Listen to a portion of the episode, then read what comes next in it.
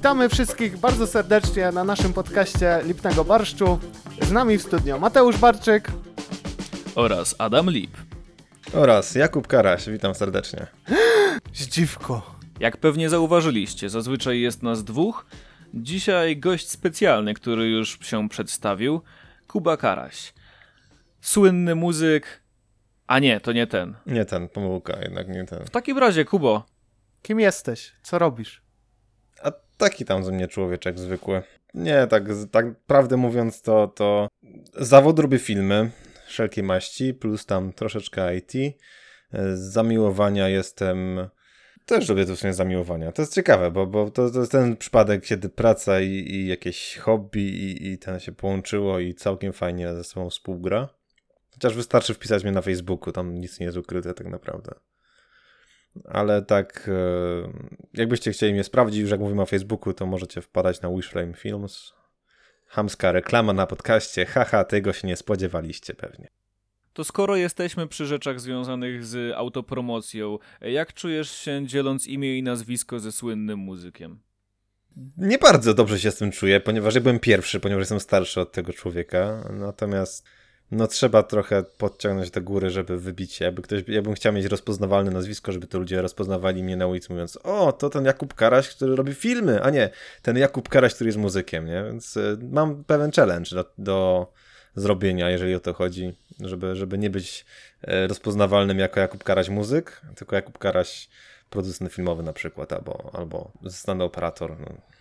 No ja się przyznam, że ja Jakuba Karasia muzyka nie znam, natomiast ciebie znałem już jakiś czas, więc dla mnie byłeś tym bardziej znanym. Ale to ciekawa historia w ogóle z tego jest, z tych zbieżność nazwisk, bo często jest taka sytuacja, że na przykład ludzie mi wysyłają na Messengerze zdjęcie jakiegoś plakatu z koncertu i jest na przykład y, Daria Zawiałow i Jakub Karaś, nie? I ludzie, co ty kurwa grasz z, Jakub, z tym, z Darią Zawiałow? A ja mówię, nie stary, to, to, to nie tak, nie?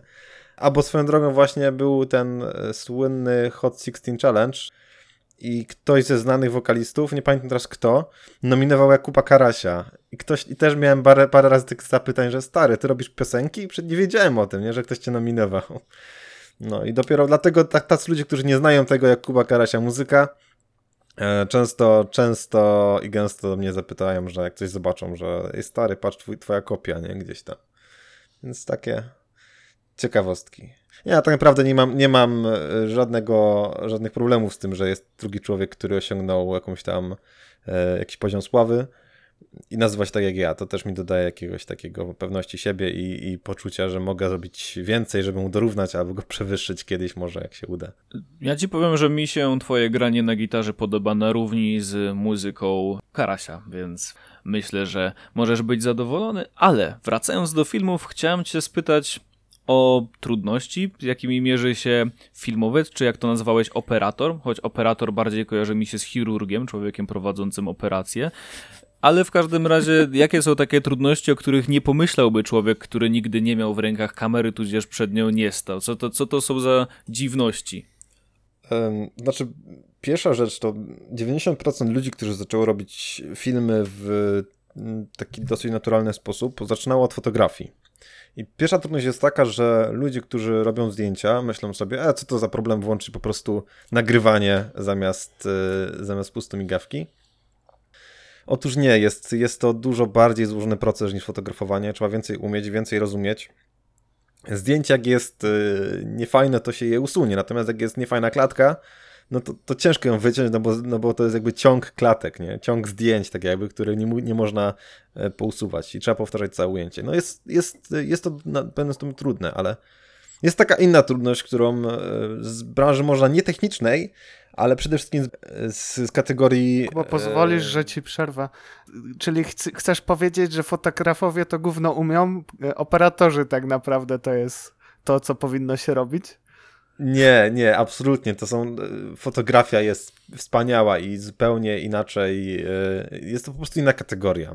Ludzie często mylą jedno z drugim, bo na przykład smartfony mają opcję e, zarówno robienia zdjęć i filmów, tak samo większość aparatów ma te dwie funkcje, natomiast zupełnie inna charakterystyka pracy przy czymś takim jest. Dlatego najczęściej, najczęściej jest tak, że osoby, które są operatorami i robią filmy, również robią zdjęcia, albo w jakimś tam stopniu te zdjęcia ogarniają.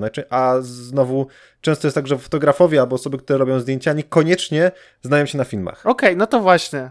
Właśnie. Więc to jest ta główna różnica.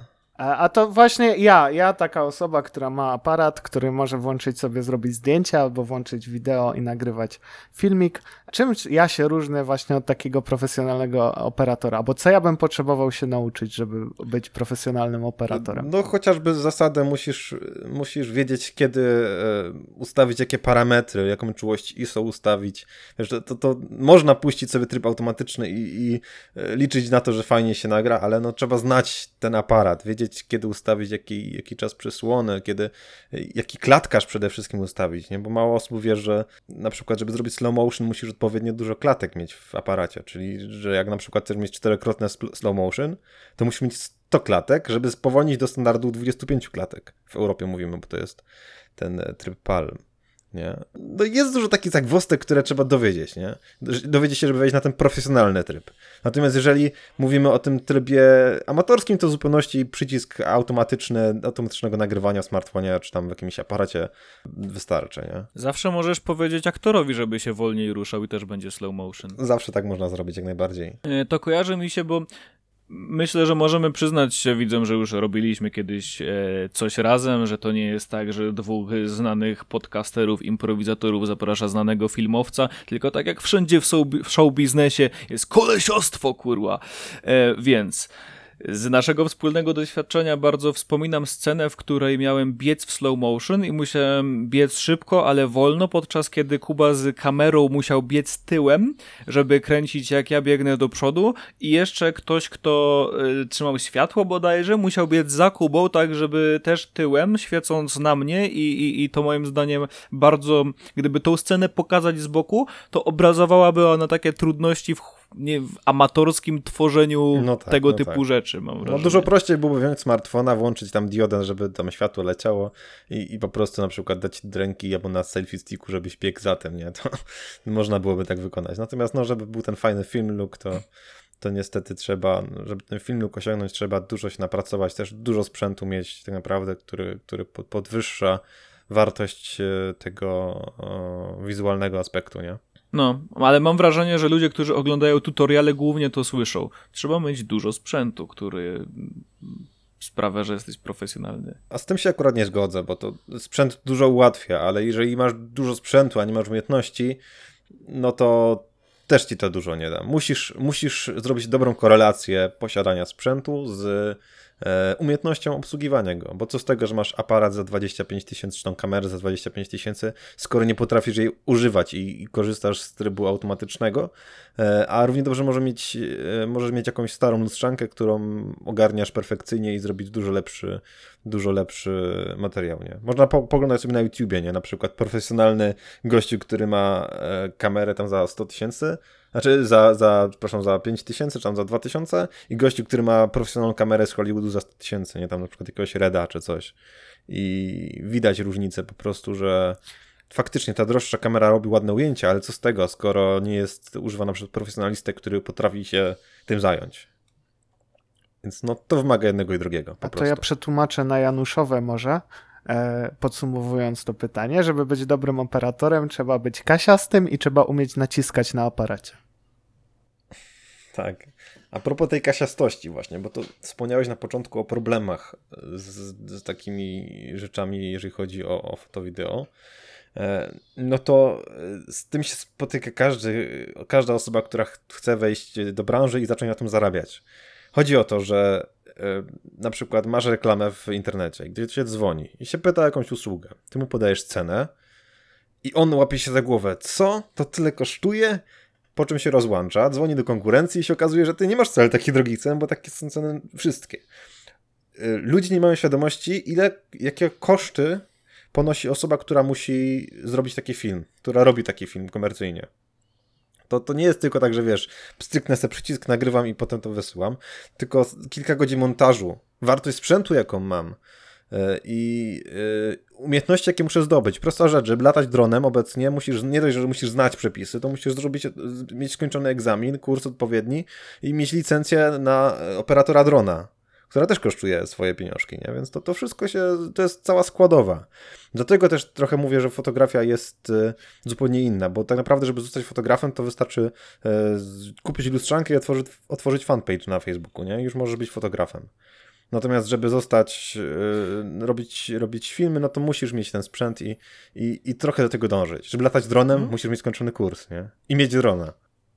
Po, Powiedzmy o konkretach. Jeśli w takim razie byłbym raperem i wynająłbym sobie samochód, którym bym chciał się powozić trochę po Katowicach i chciałbym wziąć ciebie, żebyś leciał dronem i nakręcił to jak ja się wożę, a w tle by było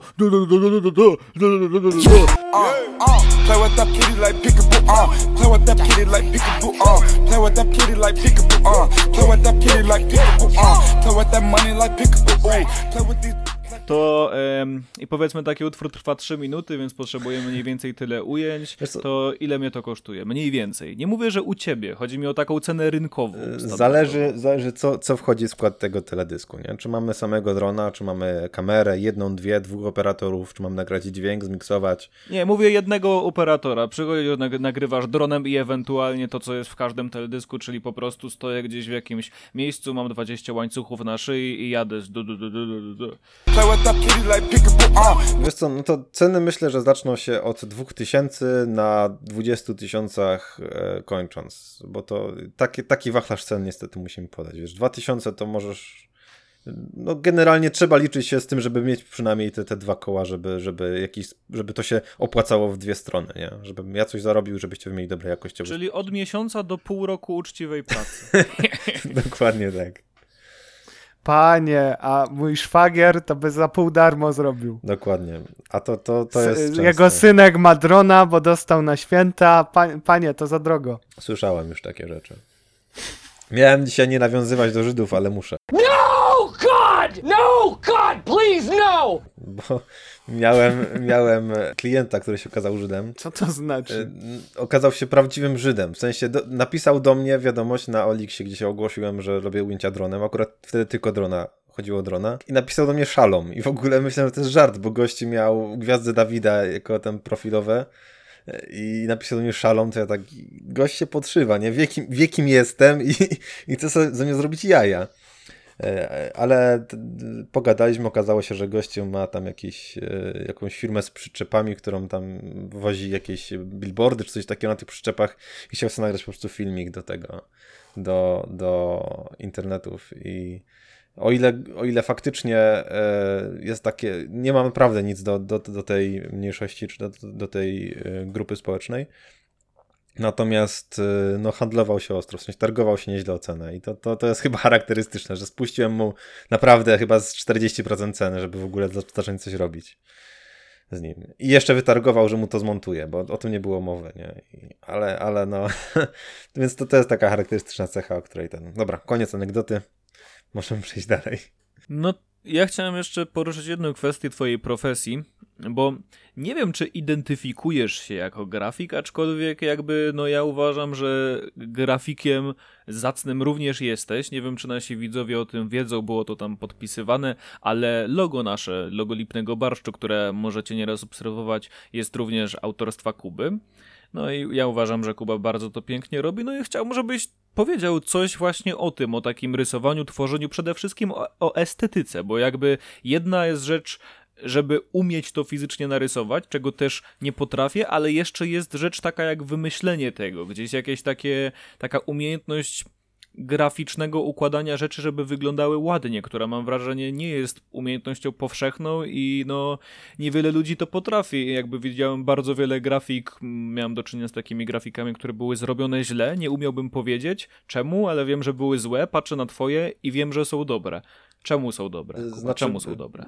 Skoryguję cię, nie jestem grafikiem i nie skończyłem żadnej szkoły, żadnej edukacji, nie robiłem w tym kierunku. E, stało się tak, że potrafię w grafikę, dlatego że przy okazji jak filmuję mam wykupiony cały pakiet Adobe, e, łącznie z tymi wszystkimi Photoshopami i tak dalej. E, no i tam jest też program Illustrator, z którego korzystam na, na swoje potrzeby głównie, swoje logo robię i tak dalej. E, I, I dlatego, że tak powiem, umiem w grafikę trochę, ale nie nazwałbym się, broń Boże, nigdy grafikiem. Nie znam żadnych podstaw ani, ani, ani jakichś e, zaawansowanych rzeczy. Ale ja właśnie nie chciałem, nie chciałem iść tą drogą, bo tu mówisz o technicznej umiejętności, a ja mówię to, że ty to potrafisz zobaczyć w swoim umyśle i zrobić coś, co działa, bo jakby chodzi mi o to, że masz białą kartkę, ołówek i też dobrze wiem, że potrafisz narysować coś, co jest po prostu y, już nie, nie, nie mówię, czy jakby 100% idealne i tak dalej, ale estetycznie spójne i po prostu działa na widza, że patrzę i widzę, że kurde, no strona grafik płakał i projektował by tego nie przyjęła. To jest za dobre. I mam na myśli raczej ten aspekt twórczości graficznej, bo to jest coś, z czego zawsze w jakiś sposób zazdrościłem. Jest to fajna umiejętność, której nie posiadam, taką umiejętność obrazowego widzenia. To może nawet nie jest żadna taka umiejętność e, wrodzona, tylko może faktycznie bardziej nabyta. E, dziękuję, że, że tak, tak ładnie o mnie mówisz, natomiast no nie uważam się za jakiegoś świetnego artystę, wręcz przeciwnie, jestem totalnym amatorem. Natomiast wzięło to się stąd, że jestem specyficznym typem człowieka, który jak się czegoś słucha albo uczy, muszę coś robić z rękami. W sensie muszę, tak zwany kinestetyk, nie? że muszę co, coś, nie wiem, ołówkiem machać, stukać w coś i tak dalej. I całkiem spoko sprawdzało się, że na przykład jak jest jakiś wykład na studiach albo na, w szkole, to po prostu brałem ołówek i sobie rysowałem rzeczy. I tak moje notatki wyglądały tak, że po prostu były jakieś losowe rysunki, rysuneczki i tak dalej. E, I może to trochę wpłynęło na to, że potrafię coś tam narysować albo, albo coś tam stworzyć graficznie. Taki mam zmysł artystyczny. No no i po prostu może jakąś, faktycznie może jakaś wrodzona wrażliwość też na to może wpływać, ale, ale tak jak mówię, nie jestem jakimś zawodowcem, wręcz przeciwnie, jestem daleko mi do zawodowca, do jakiegoś artysty. Po prostu lubię to robić i sprawia mi to frajdę. Mam takie poczucie estetyki wrodzone, które mogę wykorzystać do tego i jakoś się to sprawdza.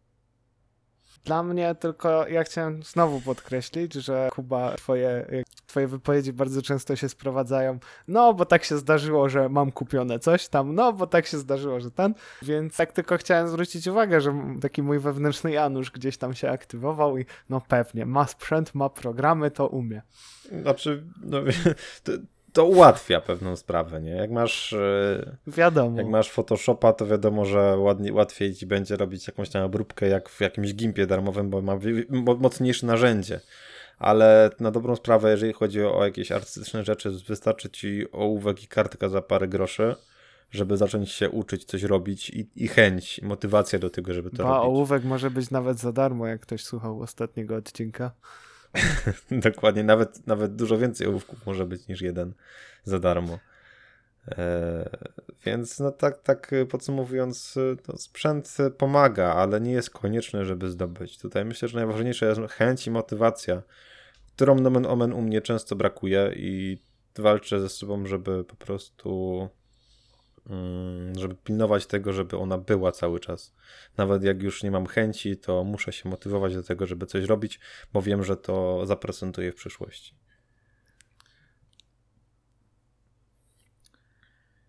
No cieszę się, że nie jesteśmy w stanie tego przełożyć na siebie, w sensie nie wyobrażam sobie, jak można wykorzystać finanse, żeby być lepszym improwizatorem. No kupisz sobie lepsze pantomimiczne może Jak to nie, właśnie. wyposażenie. Krzesła czy, kupiliśmy. Czy coś takiego. Znaczy, no dobra, możesz kupić no kupiliśmy krzesła, tak. Znaczy oczywiście, można inwestować w warsztaty, aczkolwiek to jest taka inwestycja niematerialna, nie jest to program do improwizacji. Znaczy domyślam się, że jest wiele platform szkoleniowych i wiele rzeczy się dzieje online i oczywiście, że to coś daje, no bo jakby wszystko daje, ale nie jest to coś takiego, że można mm, jakby uchodzić za profesjonalistę poprzez po zakres posiadanych, nie wiem, materialnych spraw. No ale dobra, nie o A właśnie, a wracając do, do, tematu poprzedniego odcinka, Kuba, ja bym chciał ci zadać pytanie, które zadała nam Agata. Co byś zrobił, gdybyś w lodówce znalazł pingwina? Ja prawdopodobnie zawołał moją żonę Julię, która jest, e, przepraszam za wyrażenie, ale ma pierdolce na punkcie wszystkich zwierząt i jak oglądamy film, to zawsze jest ja chcę tego zwierzątka, ja chcę to zwierzątko, ja chcę to zwierzątko. Nieważne, co to byłoby za zwierzę, czy to jest e, dwutonowy słoń, nosorożec, czy dziesięcio, malutka jakaś dziesięciogramowa mrówka, czy żuk. Ona by chciała wszystkie zwierzęta i podejrzewam, że jakbym znalazł w lodówce pingwina, to on zawołał żonę i ona by się nim zajęła, przeszukała cały internet, jak się opiekować pingwinem i oddała go do jakiejś fundacji, więc... Ale pewnie byłbym w szoku w ogóle, co, co w mojej lodówce robi pingwin, nie? Bo to też takie what the fuck, ostra impreza była chyba. Ja jestem zdziwiony, w jaką stronę to zawędrowało, bo jak zacząłeś mówić, żebyś zawołał żonę, a ja dobrze wiem, że twoja żona bardzo dobrze gotuje bardzo wiele innych potraw, to myślałem, że powiesz, żono, jesteś w stanie zrobić e, kotleta z pingwina? Pewnie smakuje jak kurczak, wszystko smakuje jak kurczak. W zależno- w zależności, czy ten pingwin byłby martwy, czy żywy, bo jakby był martwy, to pewnie by zrobiła kotleta z pingwina. Jak był żywy, to, to by to było nasze domowe zwierzątko, pewnie. Kolejne. Ja się zastanawiam tylko, czy posiadanie pingwina w Polsce jest legalne. I niestety wyskakują po szybkim przeszukaniu tylko takie informacje z forów, więc nie do końca wierzę tym informacjom. Aczkolwiek chyba można uzyskać pozwolenie, ale trzeba po prostu zapewnić odpowiednie warunki. Więc gdybym ja znalazł pingwina w lodówce, to prawdopodobnie kupiłbym ubrankę jak dla dziecka po prostu, zwłaszcza jeśli miałbym z nim wychodzić na dwór. E, No i sąsiadom bym mówił, że jest to mój syn. A przynajmniej póki nie uzyskam pozwolenia, to bym wmawiał, wymyśliłbym jakieś tam schorzenie albo coś tak, żeby po prostu się nie czepiali, albo żeby głupio było dopytywać. I w ten sposób mam nadzieję, że mógłbym zatrzymać tego pingwina, no bo skoro, skoro już się trafił, tak, skoro już jest, no to przecież nie wyrzucę. To jest mój syn chory na pingwinizm, a ten dziób to jego usta, tak? I je ryby, bo jest wegetarianinem. Śmiesznie. No to jak możesz spytać zoo w Chorzowie, bo zdaje się z tego, co kojarzę, w zeszłym roku otwarli wybieg, akwarium, jakkolwiek to się nazywa, z pingwinami. I wiem, że tam długo się tak, starali o widziałem, to. to jest kozackie. No właśnie. No, super są te pingwiny. Wtedy pierwszy raz widziałem pingwiny na żywo. Naprawdę. Świetne jest to, że one tak sobie potrafią wskoczyć, wpaść do wody i czują się jak ryba w wodzie, ale jak ptak w powietrzu i no, spoko musi być być pingwinem. Czy pingwin może się czuć jak ptak w powietrzu? To jest dobre pytanie, bo pingwiny nie latają w sumie, więc... Ale są ptakami. Czy latają? Nie, pingwiny nie latają. No tak, no ale w samce pingwinów wysiadują jajka, a nie samice, więc dziwne stworzenie. komuś przy projektach, e, przy stworzeniu pewnie coś się pomieszało i na odwrót coś zapisał pewnie w tabelkach. Ptak, ale nie lata, tylko pływa. Samce wy, ten wysiadują jajka, nie samice. Przepraszam, wy się pingwinom dziwicie. Zobaczcie sobie na przykład mopsa czy shih tzu. Ale to nie jest stworzenie stworzone przez stworzyciela, to jest stworzenie stworzone przez człowieka. Drogą naturalną. No tak, ale to jest wynik eksperymentów człowieka, więc jeśli są zażalenia, to tylko do człowieka, że stworzyliśmy taką abominację. A tak swoją drogą, to mopsy całkiem fajne pieski są. Mimo tego, że mają tam wiele chorób z, właśnie przez te eksperymenty, to są, jak zresztą każdy piesek, bardzo przyjemne i przyjazne zwierzątka. Więc ja zgłaszam apel, żeby nie śmiać się z mopsów, bo mopsy są całkiem miłe i, i fajniutkie. No tylko powinni do nich dawać wymienny układ oddechowy. Tak, albo po prostu im wydłużyć kufę, czyli ten ich ten pysk, nie, ten nosek, wydłużyć odpowiednio i To jest w ogóle piękne słowo, jak ja ostatnio właśnie też mojemu psu musiałem kupić e, kaganiec, bo jest agresywny. To patrzę w internetach i e, rozmiary i jest pod napisane długość kufy. Ja takie, co kufa? Potem, potem chciałem mu zmierzyć to oczywiście ze żartem centymetr, no ale no, Ale okazuje się, cały że kufa to jest to, co odstaje. Czyli jak centymetr centymetra może zjadł. n- Nie, tylko przedział między 3,5 a 3,60 ten, ten, ten kawałek. Czyli tylko, że bez milimetr. tego co- jakby sa- Czyli cała miarka jest niesprawna. czy tam przegryz? Nie, bo Tam przegryzł. Ciężko się mierzy psa, bo on to traktuje jako zabawę i myślę, że to jest dla niego, więc... Mierzenie psa jest śmieszne. Dzi- Dziwnie brzmi. Kochanie, poczekaj, muszę zmierzyć psa. Żadna praca nie hańby. Wiru, czy masz jakieś pytania od naszych widzów do Kuby? Jest to pytanie bardzo rozbudowane. Pytanie zadał nam Wojciech. E, bardzo dziękujemy.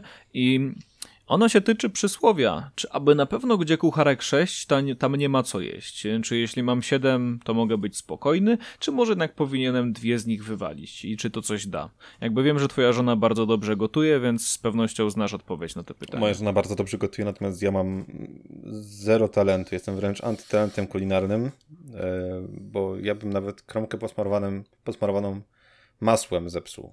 Więc e, tutaj ciężko mi się wypowiadać. Aczkolwiek jesteś przedsiębiorcą, tak? Więc tutaj wypowiesz się doskonale na temat ilości kucharek e, i ile jedzenia, czyli ile produktów tam będzie. Wiesz co, nie dodawałbym do tego przysłowia jakichś specjalnych e, szerszej, szerszego znaczenia, bo tu faktycznie może chodzi o kucharki po prostu, bo w kuchni faktycznie jak ta kuchnia jest niewielka, jest sześć kucharek i każdy coś tam od ciebie doda, no to potrawa wyjdzie po prostu, kolokwialnie mówiąc, chujowo. Bo, no bo jest afera. Zobaczcie sobie jakieś programy kulinarne. Z czego były robione te gołąbki? No, kompletny skandal. Jakaś wątroba dla kotów. To jest ohydne! Ogarnij ten się! Im więcej osób gotuje jedną potrawę, tym jest większy rozpierdol i, i gorsze danie. Chociaż jak tak głęboko myślę, to w sumie faktycznie można to do jakiegoś biznesu do, przyzna, przydzielić. E, jeżeli, no ma to sens, jeżeli, jeżeli da się do jednej pracy dużo osób, ale nie przydzieli się tej pracy odpowiednio, no to myślę, że to myślę, że może to być po prostu problematyczne, bo każdy będzie co robił, no, zdublu, zdubluje się jakaś praca, albo, albo się będą wpieprzać między sobą, co mają zrobić, więc tutaj faktycznie dobrze by było tutaj dlatego odpowiedzieć nie wywalać ludzi, tak nie wywalać dwóch kucharek, tylko odpowiednio ich przeszkolić i rozdzielić pracę. Tak myślę, że to by, to by dobry, dobry efekt Zainwestować w sprzęt, w oprogramowanie, tak? I przeszkolić. Nie, odwrotnej kolejności. Najpierw przeszkolić, potem zainwestować w sprzęt i oprogramowanie. Najpierw ważne są umiejętności, dopiero później sprzęt. Ja jakby pójdę jeszcze bardziej e, na przestrzał. Jak dla mnie najlepiej gotować się samemu. W sensie wtedy, wtedy, tylko wtedy jesteś pewien. Chociaż z drugiej strony zawsze jak ktoś nam coś zrobi, smakuje to lepiej. Tak, takie mam przynajmniej wrażenie. Chyba, że jesteś jakimś Gordonem Ramsayem, to zajebistym kucharzem, który po prostu mm, zna się na tym zajebiście i ktoś ci zrobi jakiś przeciętny omlet, no ty powiesz, raw steak. And he goes like this, ah, as he's performing for the Oscars. If your fucking cooking was as good as your acting, you'd be talented, you dick. Tak, ale, nawet mimo, że ktoś zrobił go ale dla czy ciebie. nie? Gordonowi jego kanapki smakują tak samo dobrze, jak kanapki zrobione przez jego żonę? Czy może mimo wszystko kanapki robione przez jego żonę smakują mu lepiej, bo ktoś mu je zrobi? Tak, że, To dobre że pytanie. my, my lubimy od Gordona jedzenie, no bo on nam je robi, tak? Ale w momencie, kiedy Gordon sam sobie robi, to czy nie istnieje osoba, która robi jedzenie, które mu bardziej smakuje? Myślę, że tutaj musielibyście w następnym odcinku podcastu zaprosić Gordona Ramsaya i go o to spytać. Myślę, że by się ucieszył na takie pytanie. To mi przypomina o sponsorach e, naszego odcinka. E, Gordon Ramsay. Gordon Ramsay już w przyszłym odcinku podcastu, totalnie na pewno. No ponadto rzecz jasna jest z nami i sponsoruje nas Jakub Karaś. Jakub Karaś, ale nie ten słynny muzyk. Ciii, tego nie musiałeś mówić. Naszym sponsorem, nie, nieprawdziwym sponsorem tego odcinka są także operatorzy. Operatorzy, chirurdzy wersja 2.0. Innym sponsorem naszego odcinka są pingwiny. Pingwiny. Samce wysiadują jaja. Bądźcie jak pingwiny. To chłopaki, e, jako że zadaliście mi już dużo pytań, to teraz ja wam zadam jedno z moich pytań. Mianowicie, naprawdę mnie to ciekawi. Naprawdę autentycznie, skąd to się wzięło? Ro- Rozłóżcie to dla mnie, bo chodzi o to, gdzie rośnie pieprz i dlaczego trzeba tam uciekać? Skąd to się wzięło? Śmiało. Świetnie, że do nas przychodzisz z tym pytaniem, bo my jesteśmy znanymi e, e, etymologami, e, dendrologami e, i ogólnie mamy feblik onomastyczny. Dobrze powiedziałem, tak Mateusz? Tak, jak najbardziej. I dlatego pytanie idealnie do nas zadane. Otóż przedstawię taką prze, teoretyczną sytuację. Jesteś na ulicy. Ktoś cię chce zaatakować. To co zrobić takiego najbardziej skutecznego? Ty, jako zwykła osoba, która nie ma żadnego przeszkolenia z pierwszej obrony, nie ma przeszkolenia, jakby z, nie ma doświadczenia jako e, sz- sztukmistrz e, sztuk walki, co powinieneś zrobić? Jak powinieneś się najefektywniej obronić? Otóż odpowiem za ciebie. Wyciągnąć pieprz, którym osprejujesz atakującego. A co jak nie masz pieprzu? No to uciekaj, gdzie pieprz rośnie, żeby ten pieprz zdobyć. Nie spodziewałem się takiej odpowiedzi, natomiast jestem bardzo usatysfakcjonowany jej treścią. Ale ja się nie zgadzam. Ja mam inną koncepcję. Według mnie wygląda to następująco, że pieprz jest tutaj metaforą. Metaforą pieprzenia. Chodzi o to, że w momencie, kiedy nasze życie jest zagrożone, no to mówimy, żyj tak, jakby każdy dzień był miał być twoim ostatnim. No a jak wiadomo, jest to jedna z przyjemniejszych i ważniejszych funkcji mm, społeczno-fizjologicznych, więc po prostu w momencie, gdyby ludzkość była zagrożona, czy nasze jestestwo i naszych współbraci będących blisko nas, rozpoczęłaby się prawdopodobnie orgia.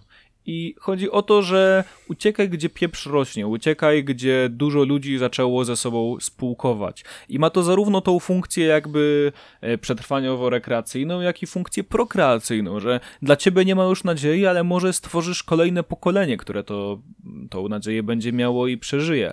Więc uciekaj, gdzie pieprz rośnie, oznacza tyle co pieprz się, tylko że pieprz się jest bardzo pejoratywne i się kojarzy źle, a to jest to samo, tylko że na E, pozytywnie. Ja jeszcze dodam, że zgodzę się z tobą, Mateusz, też widzę tam wytłumaczenie i rozwinąłbym je, że nie tylko o pieprz jako metaforę prokreacji, ale myślę, że pieprz jako metafora rekreacji, czyli uciekanie do takiego miejsca, gdzie wszystko można pieprzyć, gdzie można mieć w nosie po prostu i w końcu wypocząć. E, Wydaje mi się też całkiem logiczne. Też No to w takim razie powiedzcie mi, co z tymi rakami? Gdzie one zimują i, i, i skąd to się wzięło? Tak jak pingwin jest w lodówce, tak raki są w zamrażalce. Czekajcie, jak brzmi cały ten, gdzie raki zimują? Ciekawe co w ogóle... O, wiem co Google na ten temat mówi. Według Google'a raki zimują w miejscach swojego bytowania, w norkach, wydłubane w gliniastym brzegu rzeki lub w kryjówkach na dnie zbiorników wodnych. Co pewien czas wystawiają ze swoich schronień szczypce i polują na przypływające obok drobne rybki. Okej. Czyli- Tylko skąd się wzięło to powiedzenie? Nadal nie wiem, bo to gdzie raki zimują, to, to, e, to okej. Całe to... powiedzenie jest, że uciekać gdzie raki zimują? Nie, pokażę ci, gdzie raki zimują chyba. Pokazać komuś, gdzie raki zimują. Aha, czyli może zabić kogoś, wrzucić go do rzeki, żeby się utopił i umarł.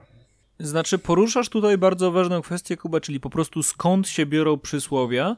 Ja ogólnie myślę, że to było tak, że Neandertalczycy e, wymyślili impro i zagrali w przysłowia posłowie. I stwierdzili, że. e, Czyli taką grę, gdzie każdy mówi posłowie na zasadzie zró- zróbmy to zresztą teraz. Wszystko Może, Się, zdarzyć ale nic, się No, spieprzy. Na przykład. I po prostu siedzieli, sie, sie, siedzi, siedzieli tak i e, kminili, dopóki im nie wyszło coś, co brzmiało jakby miało sens, nie wiedzieli czemu, ale po prostu spisali to gdzieś tam kamieniem na ścianie jaskini, potem jakiś archeolog to przeczytał i dlatego tak teraz mówimy. No trzeba jednak, e, no koło też już dawno wymyślili, a w samochodzie dalej mamy koła, więc jakby rzeczy niektóre są uniwersalne, nawet jeśli nie wiemy czemu. E, Kuba, w takim razie jeszcze jedno pytanie na koniec. Z czym chciałbyś nas i naszych słuchaczy zostawić po tym odcinku? słuchajcie podcastów, czytajcie książki i płaćcie dobre pieniądze dla ludzi, którzy robią wam dobrą reklamę i dobry film, bo to się opłaci. Oraz e, dbajcie o swój rozwój. E, pamiętajcie najpierw umiejętności, potem sprzęt. W tej kolejności, nie na odwrót. A wszystko będzie dobrze. I pozdrawiam i całuję serdecznie. My także dziękujemy Wam bardzo. Dziękujemy Ci, e, Jakubie, że z nami byłeś. No cóż, możemy dodać. em, Cieszymy się, że już niedługo.